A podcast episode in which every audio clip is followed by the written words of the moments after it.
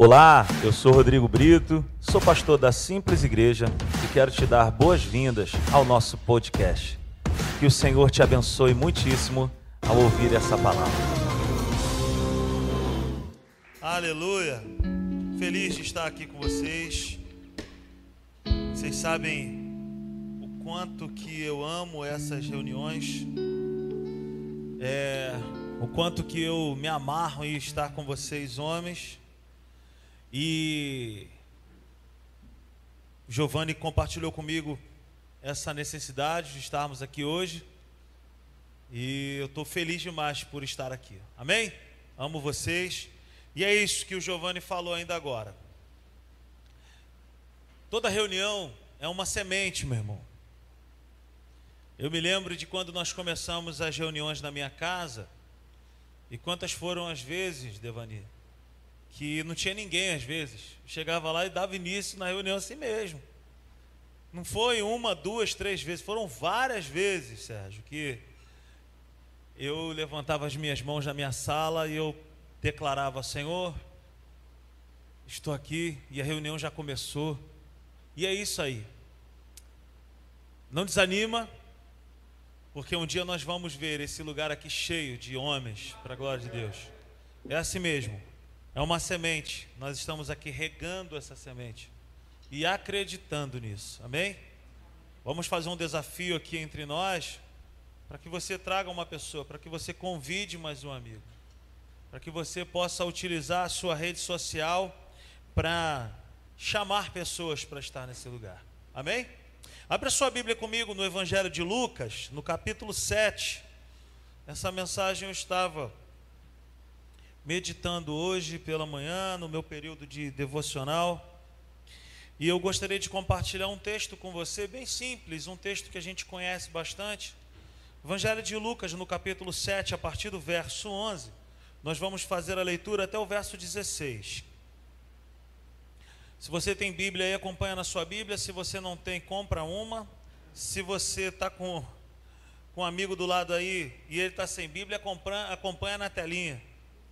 Lucas 11, verso, Lucas 7, verso 11, está escrito assim: Logo depois, Jesus foi a uma cidade chamada Naim, e com ele iam os seus discípulos e uma grande multidão.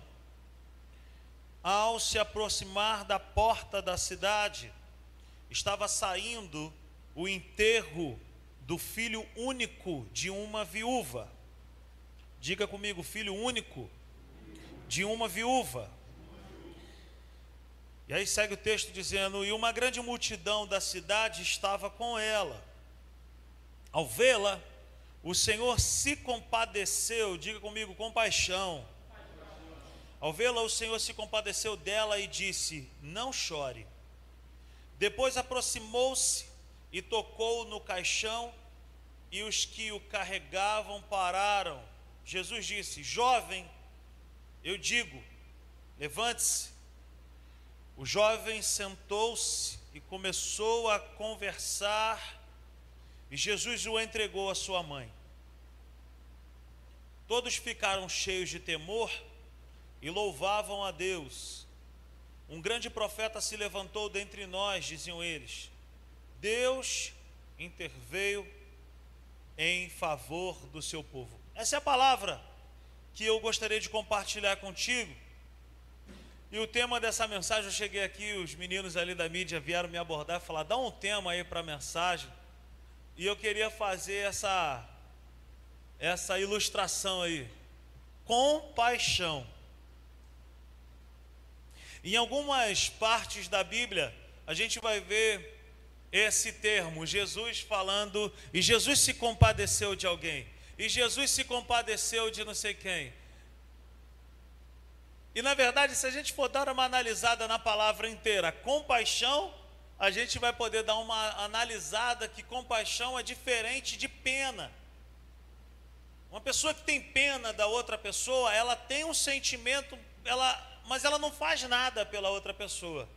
Ou tem uma pena desse cara, tem uma pena dessa pessoa, tem uma pena dessa situação mas ela não se move, ela não faz nada. Ela tem pena, mas ela não faz nada. diferente de quando uma pessoa tem compaixão. Porque uma pessoa que tem compaixão, ela age com paixão. Ela age com paixão por uma outra pessoa. E é exatamente isso que Jesus demonstrava. Pena é um sentimento, compaixão é uma atitude. A compaixão, sabe que Jesus tinha, era de saber, de ver a situação que aquela mulher se encontrava. Veja bem, essa mulher, ela já era sofrida porque ela era viúva. E é tristão quando alguém é conhecido por uma característica. Você conhece o cabeção lá da rua não sei quando? Você conhece o magrelo de não sei da onde? Tu conhece aquele cara que tem uma orelhão, não sei o quê? Ninguém sabe o nome. Mas a pessoa é conhecida por uma característica. Essa mulher, ela é conhecida como a viúva de Naim. Ou seja, a história dela já era uma tragédia a história dela já era uma tristeza, porque naquela época, a sociedade que hoje nós, é, principalmente o movimento aí feminino que diz é, que são maltratadas e não sei o quê, naquela época, as mulheres não tinham valor algum. Principalmente no Oriente Médio até hoje, as mulheres têm pouquíssima liberdade. E naquela época, as mulheres dependiam muito do marido e dos filhos. Uma das razões das famílias da antiguidade serem famílias grandes é porque famílias grandes era sinal de provisão e se estourasse um, um, conflito, uma guerra, aquela família poderia entrar numa luta por aquela família. Muitos filhos, muita gente trabalhando. Muitos filhos, muita gente lutando. Mas essa mulher sofrida demais. Ela é a viúva de Naim, ou seja, ela perdeu o seu esposo. Mas agora ela perde também o seu único filho. Não existia associação de auxílio para as viúvas. Não existia nada. Essa mulher, além de triste, ela devia estar agora com seu coração pensando no dia do amanhã, porque ela não tinha mais provisão. O cortejo da tristeza está andando. Bíblia vai dizer que uma grande multidão seguia aquele cortejo. Veja bem, aquela mulher está ali e os sepultamentos naquela região, eles não são com caixão fechado, eles levam num, em, em uma situação chamada esquife. É como se fosse um pedaço de madeira e o morto vai ali em cima e as pessoas vão levando nos seus ombros, nas suas mãos. Devia estar um sentimento terrível, uma tristeza terrível. Eles só não contavam que Jesus estava passando por ali. E é sobre isso que eu quero falar comigo e contigo nessa noite, meus irmãos. Que talvez a tua vida possa estar passando por um tempo como essa mulher. Talvez você esteja pensando assim, meu irmão, já não sei mais o que eu faço da minha vida. Se tem uma coisa que é a minha vida, é tristeza. Eu já perdi isso, já perdi aquilo. Cara, minha vida está terrivelmente triste. Mas eu quero te dizer nessa noite que se o cortejo da tristeza está passando por ali na tua vida, se prepare que o cortejo da alegria vai bater de frente com o cortejo da tristeza. E todas as vezes que Jesus bate de frente com o cortejo da tristeza, ele muda o cenário. Ele transforma lágrimas em riso. Então a mulher, ela já era viúva. Agora a mulher perde o seu filho único. A tristeza dessa mulher era sem fim. Terrível a situação que essa mulher estava passando. Deixa a sua Bíblia aberta comigo, no verso 13, Lucas 7, no verso 13. O texto, o versículo vai dizer: que Jesus, quando se depara com aquela situação, está escrito no verso 13: ao vê-la, ao vê-la, repare, eu gosto do, do, dos detalhes da Bíblia, ao vê-la, queridos, Jesus não vê pessoas como gado. uma mutueira de gado num pasto. Jesus vê pessoas nos seus mínimos detalhes. Ao vê-la, o Senhor se compadeceu dela e disse: Não, não, mas como alguém pode dizer, não chore para alguém dentro de uma situação como essa que essa mulher estava passando?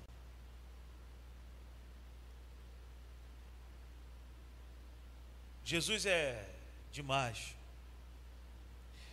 É porque Jesus, ele tem algo que é fantástico na vida dele. Jesus é alguém que é atento às nossas necessidades. Se você de repente pensa que a sua necessidade não tem despertado a atenção de Deus, não tem despertado a atenção de Jesus, você está redondamente enganado. Como eu disse ontem aqui na mensagem, não existe nenhuma oração que é feita a Deus que não é ouvida. E não existe nenhuma oração que é feita a Deus que também não é respondida. Eu quero dizer para mim e para você nessa noite o seguinte: as tuas orações, elas estão subindo ao Senhor. A situação que você está passando, ela está sendo revelada no trono de Deus. Você não está sozinho, você não está passando por algo na sua vida que talvez você está dizendo assim, cara, não sei o que fazer, não tem jeito, não tem saída, não tem solução há uma saída, há uma resposta. Talvez não no nosso tempo, como eu disse ontem aqui, o fato de ainda não ter acontecido algo na sua vida não significa que Deus não esteja operando. Por que, que Jesus não chegou antes desse garoto morrer? Não ia ter esse transtorno todo. É porque alguns milagres vão servir para que uma multidão inteira veja acontecer na tua vida. Aquele garoto poderia ter morrido, em casa não tinha feito nada, Jesus chegava lá e ninguém ia ver. Mas ele morreu. Ele estava sendo conduzido. Uma grande multidão estava presenciando e uma grande multidão viu um milagre. E é muito legal o fato de essa passagem estar registrada no Evangelho de Lucas. Porque Lucas era um médico. Imagina na cabeça de um médico poder escrever e diagnosticar o seguinte: ó, de fato o garoto estava morto, mas de fato o garoto ressuscitou. Meus irmãos, ainda que haja algo na tua vida que esteja morto, ainda que haja algum sonho, projeto, ainda que haja alguma situação na tua vida que tu diga, não tem mais solução, já não tem mais jeito, eu quero dizer para você, eu quero ser profeta na tua vida aqui hoje. Eu quero te dizer que ainda que você tenha um diagnóstico que não tem mais jeito, não tem mais solução, não tem mais saída, em Deus tem saída. Para Jesus tem solução. Então Jesus ele para esse cortejo, mas ele não para à toa. Ele para o cortejo da tristeza porque ele é a própria alegria e ele olha para aquela situação com um olhar de compaixão. Jesus agiu com paixão. Jesus é apaixonado por mim e por você, meu irmão. Jesus ama eu e você de uma maneira que talvez a gente não tenha ainda a dimensão, a profundidade, a largura e o cumprimento e o comprimento desse amor que Ele tem por nós. Mas Ele nos ama. E o fato de de repente Ele estar em silêncio não significa que Ele não esteja operando. Ao vê-la, Jesus a viu com paixão.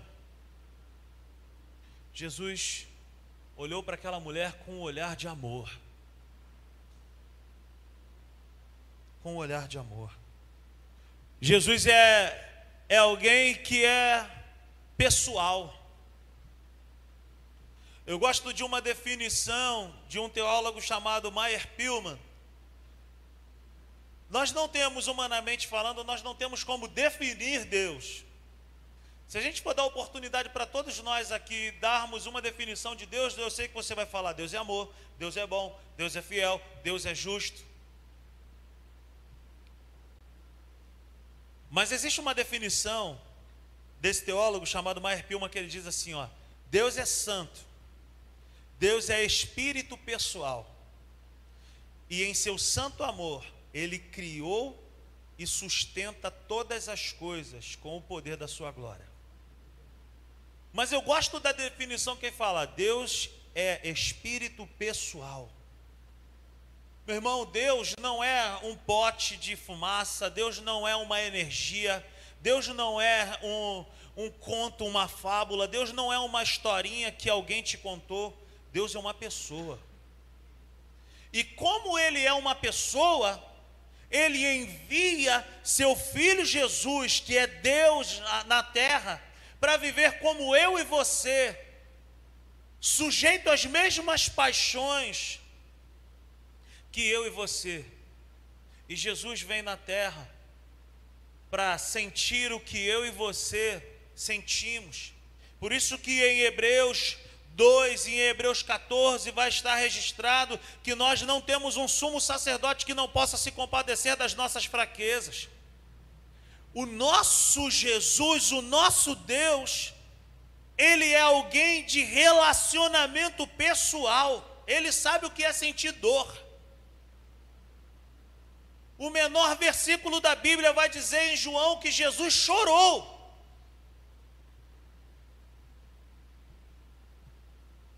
Meu irmão, eu não sei o que você está passando na tua vida. Mas se tem uma coisa que você pode ter certeza é que você não está só. E se tem uma coisa que eu e você podemos ter certeza também é que Jesus sente essa dor assim como você está sentindo. Sabe por que, que eu te digo isso, queridos? Porque Ele é o cabeça e nós somos o corpo. E quando o corpo está doente, a cabeça sofre também. Nós não estamos desassociados de Jesus. Se você sofre, ele também sente. Então não pense que o teu problema é o teu problema. O teu problema é o problema dele também. Como que eu te provo isso? No caminho de Damasco, um homem chamado Saulo está andando com cartas em suas mãos para prender cristãos. Mas a Bíblia vai dizer que uma luz poderosa, muito forte, brilha. Esse homem vai ao chão e uma voz é ouvida: Saulo, Saulo, por que me persegues? Saulo estava perseguindo Jesus ou Saulo estava perseguindo os irmãos? Vamos lá. Saulo perseguia Jesus ou Saulo perseguia os irmãos? Mas Jesus tomou as dores por ele, por nós. Saulo, Saulo, por que tu me persegues? A dor que você pode estar passando, a aflição que você pode estar passando, a angústia que você pode estar passando, Jesus está sentindo também, você não está só. Saulo, Saulo, por que tu me persegues? Eu não te persigo, não. Não, porque todas as vezes que você persegue um daqueles meus pequeninos, você está perseguindo a mim. Ei, não pense que você está só. Se tem uma coisa que você não está, é só.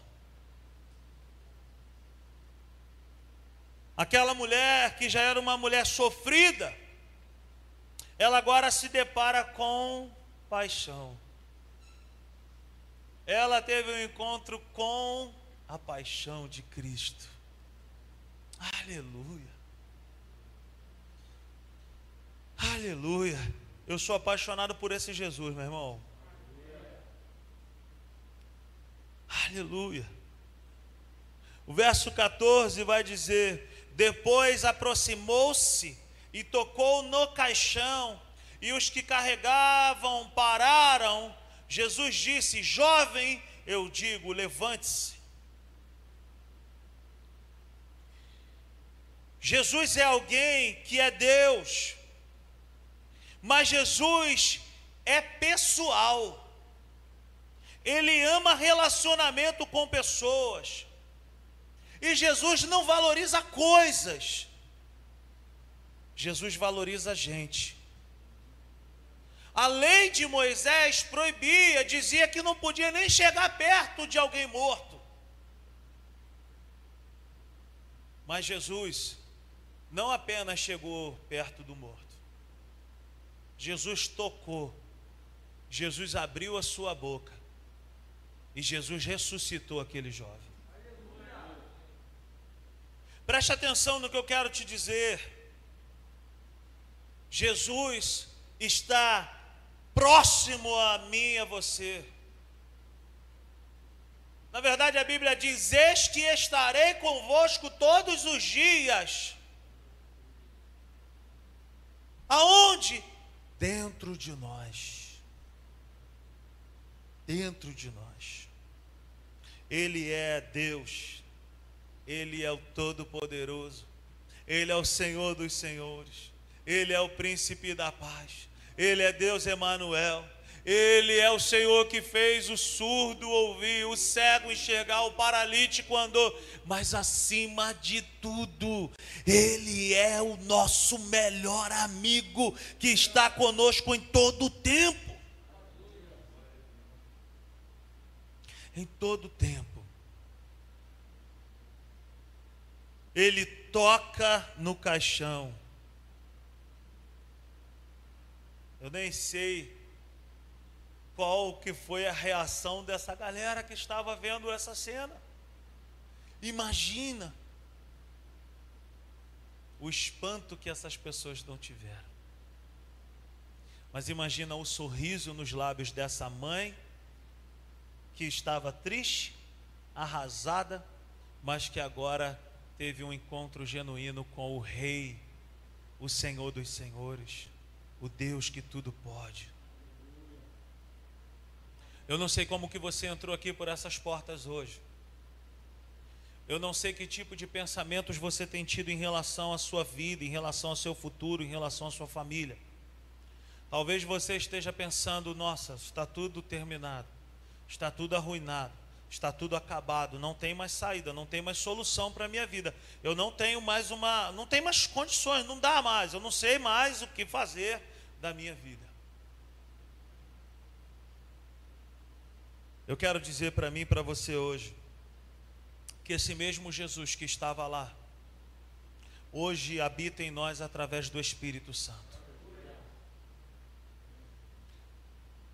E se você entrou aqui triste como essa mulher, sem destino como essa mulher, sem rumo como essa mulher, cheio de dúvidas e incertezas em relação ao seu futuro, como essa mulher estava. Eu quero dizer para mim e para você que você está no melhor lugar para se estar numa quinta-feira à noite. Você está no lugar certinho, você corre um sério risco de ser abençoado hoje. Jesus pode tocar a tua vida aqui agora, e Jesus pode mudar a tua história. Jesus pode liberar uma palavra aqui agora e mudar tudo na tua vida. Jesus pode mandar uma palavra agora e mudar tudo dentro da tua casa. Jesus pode liberar uma palavra agora e mandar fogo agora nesses demônios, nesse mandado do inferno aí que tem atribulado a tua vida e a tua família. Você pode contar com Ele, porque Ele é pessoal. Você pode falar com Ele na linguagem que você está acostumado a falar com um amigo. Porque a Bíblia vai dizer que quando nós não sabemos orar como convém, o Espírito Santo ora e intercede por mim e por você. Talvez o teu coração esteja pesado, talvez o teu coração esteja cheio de situações.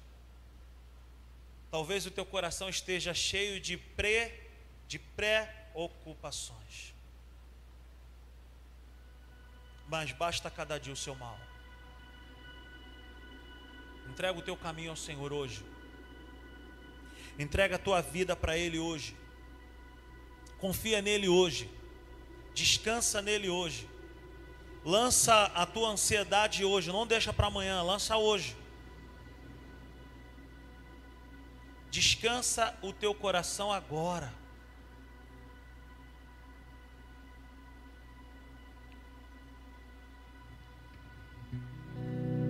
Aleluia. Alguém nessa noite que me entende nesse lugar? Verso 14, verso 15 para nós encerrarmos. Depois aproximou-se e tocou no caixão, e os que carregavam pararam. Jesus disse: Jovem, eu digo, levante-se. O jovem sentou-se e começou a conversar, e Jesus o entregou à sua mãe. Eu gostaria que nessa noite você olhasse para essa pessoa que está mais, mais próxima a você, e que você olhasse nos olhos dessa, dessa pessoa que está contigo aí e que você olhasse para ele e, falar, e que você pudesse falar para essa pessoa assim: levante-se. Mais uma vez, faça isso. Olhe nos olhos dessa pessoa e diga: levante-se hoje. Levante-se agora. Isso, pode também se levantar. Levante-se. Mas antes de você levantar da cadeira, se levanta lá dentro. Antes de você ficar de pé, fica de pé lá dentro. Se talvez as tuas forças estão enfraquecidas hoje, se talvez a tua força já não existe hoje, vai se levantando aqui agora. Há um renovo do Espírito Santo para a tua vida. Jesus é alguém que fala com amor e compaixão, mas Jesus também é alguém que fala com autoridade. Jesus não chega para aquele jovem e fala: Olha, eu posso fazer. Se alguém aqui crer, eu posso fazer. Não. Jesus ele abre a sua boca e ele diz: Jovem, levante-se. Porque de Jesus saía amor, mas Jesus também saía poder. De Jesus saía amor, mas de Jesus também saía autoridade. E a palavra de Jesus, quando sai com autoridade, a morte tem que obedecer, a tristeza tem que obedecer, a angústia tem que obedecer, a aflição tem que obedecer. Oh, em nome de Jesus, é noite de ressurreição aqui. O Senhor te trouxe aqui para fortalecer você de dentro para fora. Deus te trouxe aqui hoje para te restaurar para te renovar e para dizer para você: tem alguma coisa morta aí na tua vida? Tem alguma coisa aí que está sendo carregada para ser sepultada? Ei, não vai chegar a ser sepultado, não, porque hoje eu estou entrando com provisão na tua história. Hoje eu estou entrando com provisão aí nesse cortejo da tristeza. E ainda hoje tu vai dar altas gargalhadas, porque o Senhor é a nossa alegria. Oh, aleluia! Aleluia! Eu gostaria de chamar você aqui à frente. Se você tem se sentido assim, sem esperança, sem força, sem coragem, talvez você esteja se sentindo assim, como essa mãe, como essa mulher que já estava tendo motivos demais para chorar.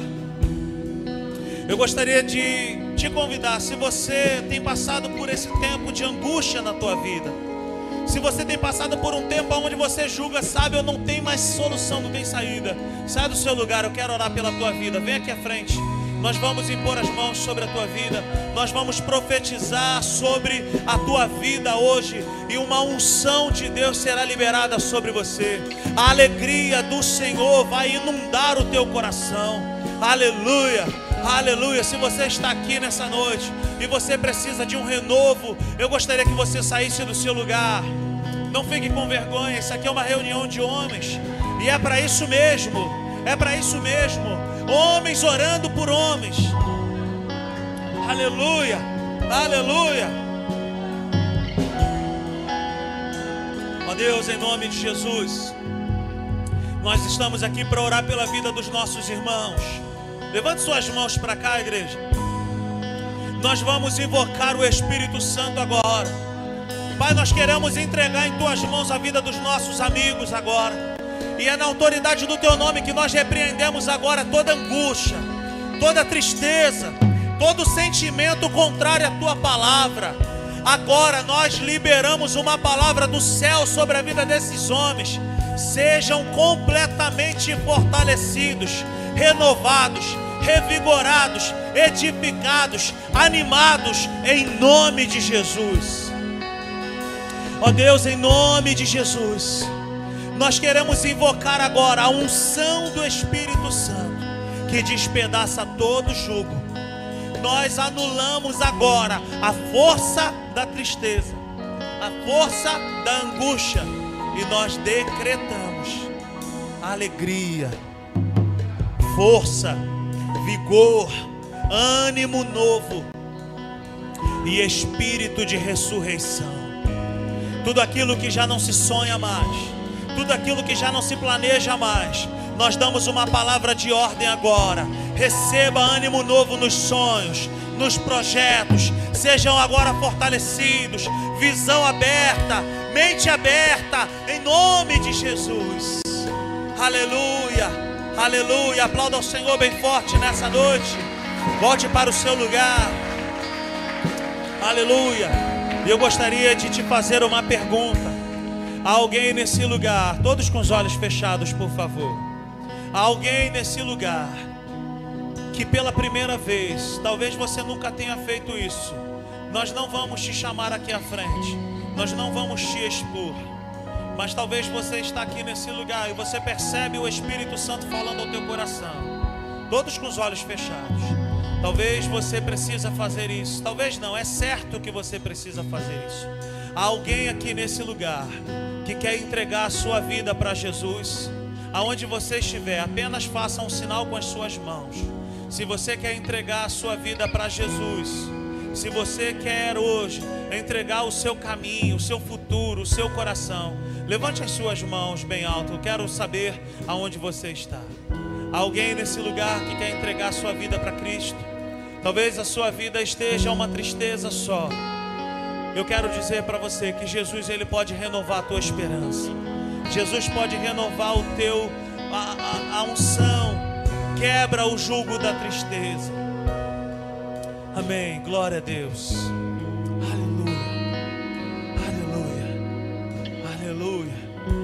Quantos foram abençoados nessa noite? Levante suas mãos e comece a adorar a Deus.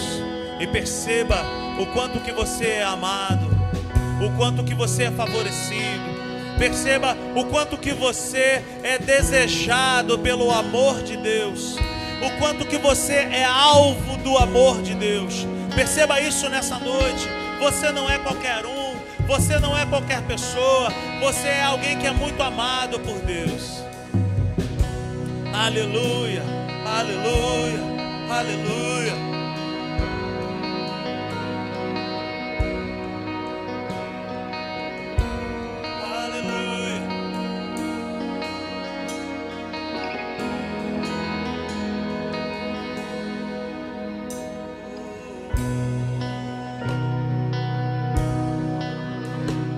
sua mão sobre o seu coração nessa noite. O Espírito Santo vai ministrar o teu coração aqui nesse lugar. Ele te fortalece nesse lugar.